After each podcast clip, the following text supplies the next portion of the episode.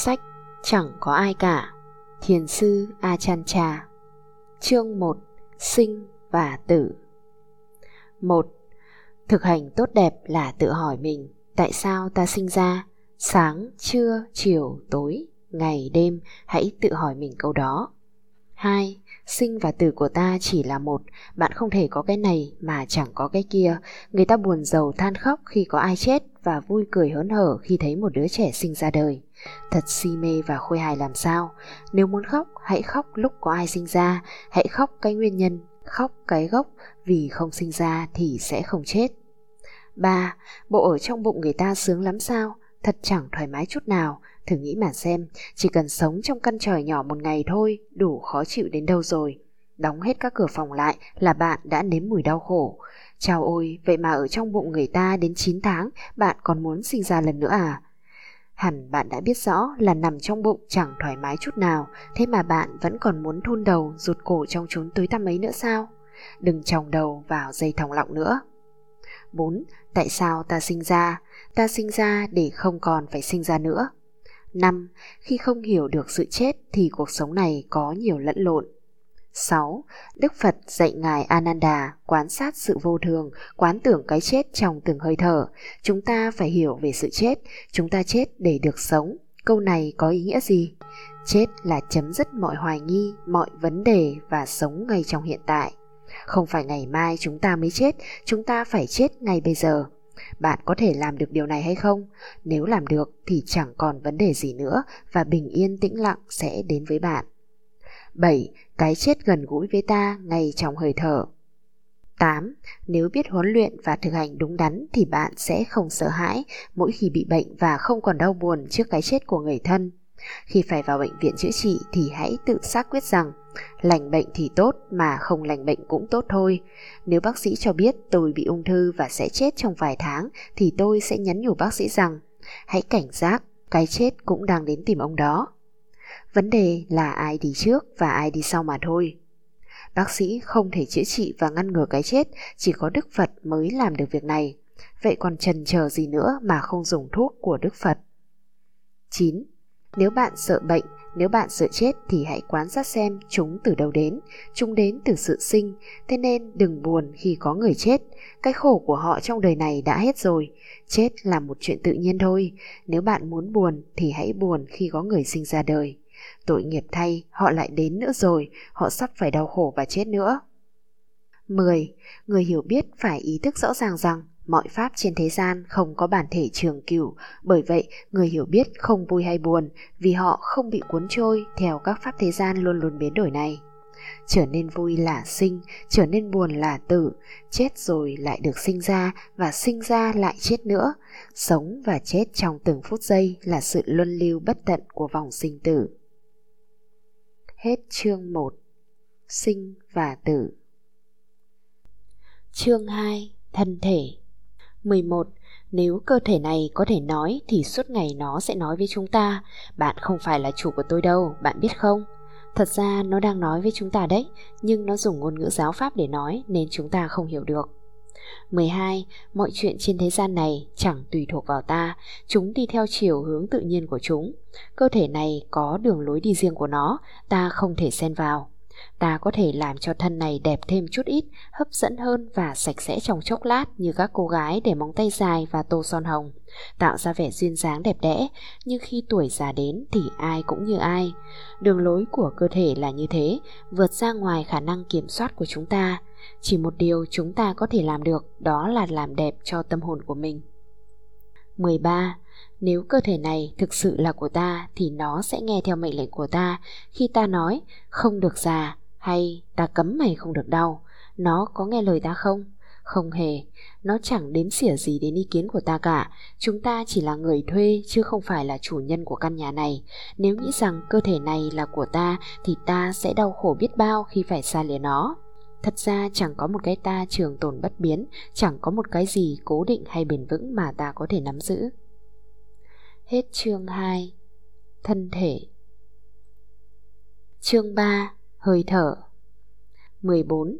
Từ lúc mở mắt chào đời cho đến khi xa lìa cõi thế mà chẳng có giây phút nào ý thức hơi thở vào ra trong cơ thể mình thì bạn đã sống xa rời với chính mình. 15. Thời gian là hơi thở của chúng ta trong hiện tại. 16. Bạn bảo rằng bạn quá bận rộn nên không có thời giờ để hành thiền, bạn có thời giờ để thở không? Thiền là hơi thở của bạn, tại sao bạn có thời giờ để thở mà không có thời giờ để hành thiền? Hơi thở là cái gì sống động của cuộc sống.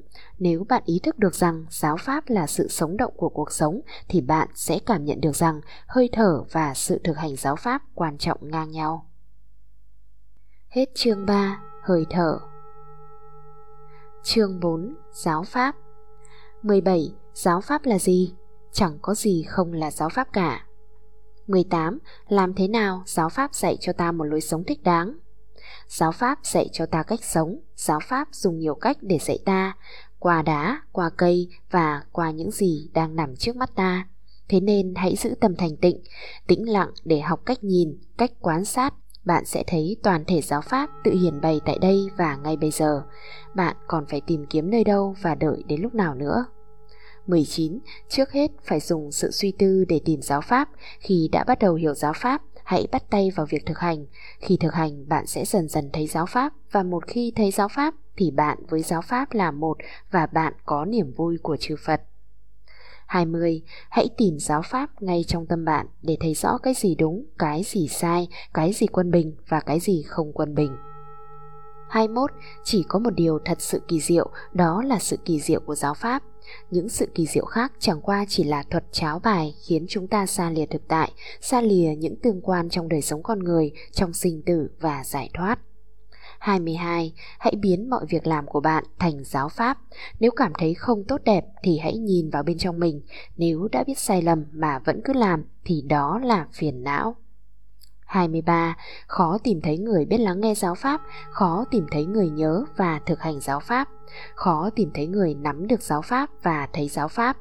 Nếu có chánh niệm, chúng ta sẽ thấy tất cả đều là giáo pháp. Nhìn những con thú trốn chạy khỏi nguy hiểm, ta sẽ thấy rằng chúng cũng như ta, chúng trốn chạy khỏi đau khổ và tìm đến nơi hạnh phúc. Thú cũng sợ hãi, cũng sợ chết như ta, khi có cái nhìn đúng theo chân lý, ta sẽ thấy loài thú và loài người chẳng có gì khác nhau. Chúng ta là những kẻ đồng hành trong sinh già đau chết. 24. Không lệ thuộc vào thời gian hay không gian, sự thực hành giáo pháp sẽ ở nơi chẳng có gì cả, nơi buông bỏ, nơi trống không, nơi gánh nặng đã được bỏ xuống, đó mới là sự viên thành. 25. Giáo Pháp không ở nơi xa tít mù khơi, trên bầu trời hay nơi những vị thần tiên trú ngụ. Giáo Pháp nằm ở ngay đây. Giáo Pháp liên quan đến chúng ta, đến những gì chúng ta làm trong hiện tại này. Hãy quan sát chính mình, đôi lúc an vui hạnh phúc, đôi lúc buồn nạn, khổ đau, đôi lúc thoải mái dễ chịu, đôi lúc lại uể oải, bần thần, vân vân. Tất cả đều là giáo pháp. Bạn đã thấy giáo pháp chưa? Muốn hiểu giáo pháp này, bạn phải nhìn, phải đọc kinh nghiệm của chính mình. 26. Đức Phật muốn chúng ta tiếp xúc với giáo pháp, nhưng chúng ta chỉ tiếp xúc với ngôn từ, sách vở và kinh điển. Đó là tiếp xúc với cái bóng của giáo pháp, chứ không phải tiếp xúc với chân giáo pháp đã được Đức Phật giảng dạy. Nếu chỉ làm như thế thì sao có thể gọi là thực hành tốt đẹp và đúng đắn? Người ta đã đi lạc quá xa rồi. 27. Khi lắng nghe giáo pháp, bạn phải mở rộng tâm hồn và an trú ngay giữa trung tâm. Đừng cố gắng tích tụ, lưu giữ vào ký ức những gì mình đã nghe. Hãy để cho giáo pháp trôi chảy trong tâm bạn, tự hiển bày. Hãy để cho giáo pháp trôi chảy trong từng giây, từng phút hiện tại. Những gì sẵn sàng để được lưu trữ sẽ được lưu trữ một cách tự nhiên, chẳng cần bạn nhúng tay vào. 28.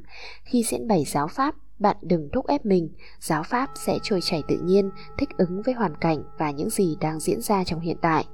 Mỗi người có trình độ và khả năng thu nhận khác nhau, khi bạn ở vào đúng tầm mức thì giáo pháp sẽ tuôn tràn. Đức Phật hiểu rõ căn cơ của từng người, Ngài dùng phương pháp tự nhiên để giảng dạy, không phải Ngài có năng lực siêu nhiên đặc biệt để giảng dạy, nhưng Ngài nhạy bén trước nhu cầu tâm linh của những người đến gặp Ngài và Ngài đã dạy đạo đúng theo nhu cầu tâm linh của họ. Hết chương 4 Giáo Pháp Chương 5 Tâm và Trí 29. Chỉ có một cuốn sách đáng đọc nhất đó là tâm của chính mình 30. Đức Phật dạy chúng ta hãy vứt bỏ tất cả những gì làm tâm ta đau khổ trong khi hành thiền Phiền não đau khổ chứ không phải tâm đau khổ Chúng ta chẳng biết cái gì là tâm, cái gì là phiền não, những gì không làm ta thỏa mãn thì ta không muốn gặp. Cuộc sống của chúng ta chẳng khốn khổ gì, cái khốn khổ ở đây là không thỏa mãn, không hài lòng với cuộc sống. Thật vậy, chỉ có phiền não và khốn khổ mà thôi. 31. Thế gian đang ngùn ngụt cháy, trong sự nóng bỏng này, tâm thay đổi từ yêu sang ghét, biết cách làm cho tâm an tịnh, tĩnh lặng sẽ đem lại lợi ích lớn lao cho thế gian. 32. Nếu tâm bạn an lạc hạnh phúc thì ở nơi nào cũng an lạc hạnh phúc. Khi trí tuệ khai mở trong tâm bạn thì bất kỳ nơi nào bạn nhìn đến cũng đều là chân lý. Chân lý ở khắp mọi nơi, chẳng khác chi một khi biết đọc chữ thì ở đâu bạn cũng đọc chữ được. 33. Nếu bạn cảm thấy không hài lòng ở một nơi, bạn sẽ cảm thấy không hài lòng ở mọi nơi. Chẳng có nơi nào bên ngoài làm bạn khó chịu, nơi khó chịu nằm chính bên trong bạn. 34. Hãy nhìn vào tâm mình, người mang vật nặng chẳng thấy gì, nhưng người ngoài nhìn vào thấy nặng. Vứt bỏ mọi vật, buông bỏ tất cả, bạn sẽ nhẹ nhõm. 35.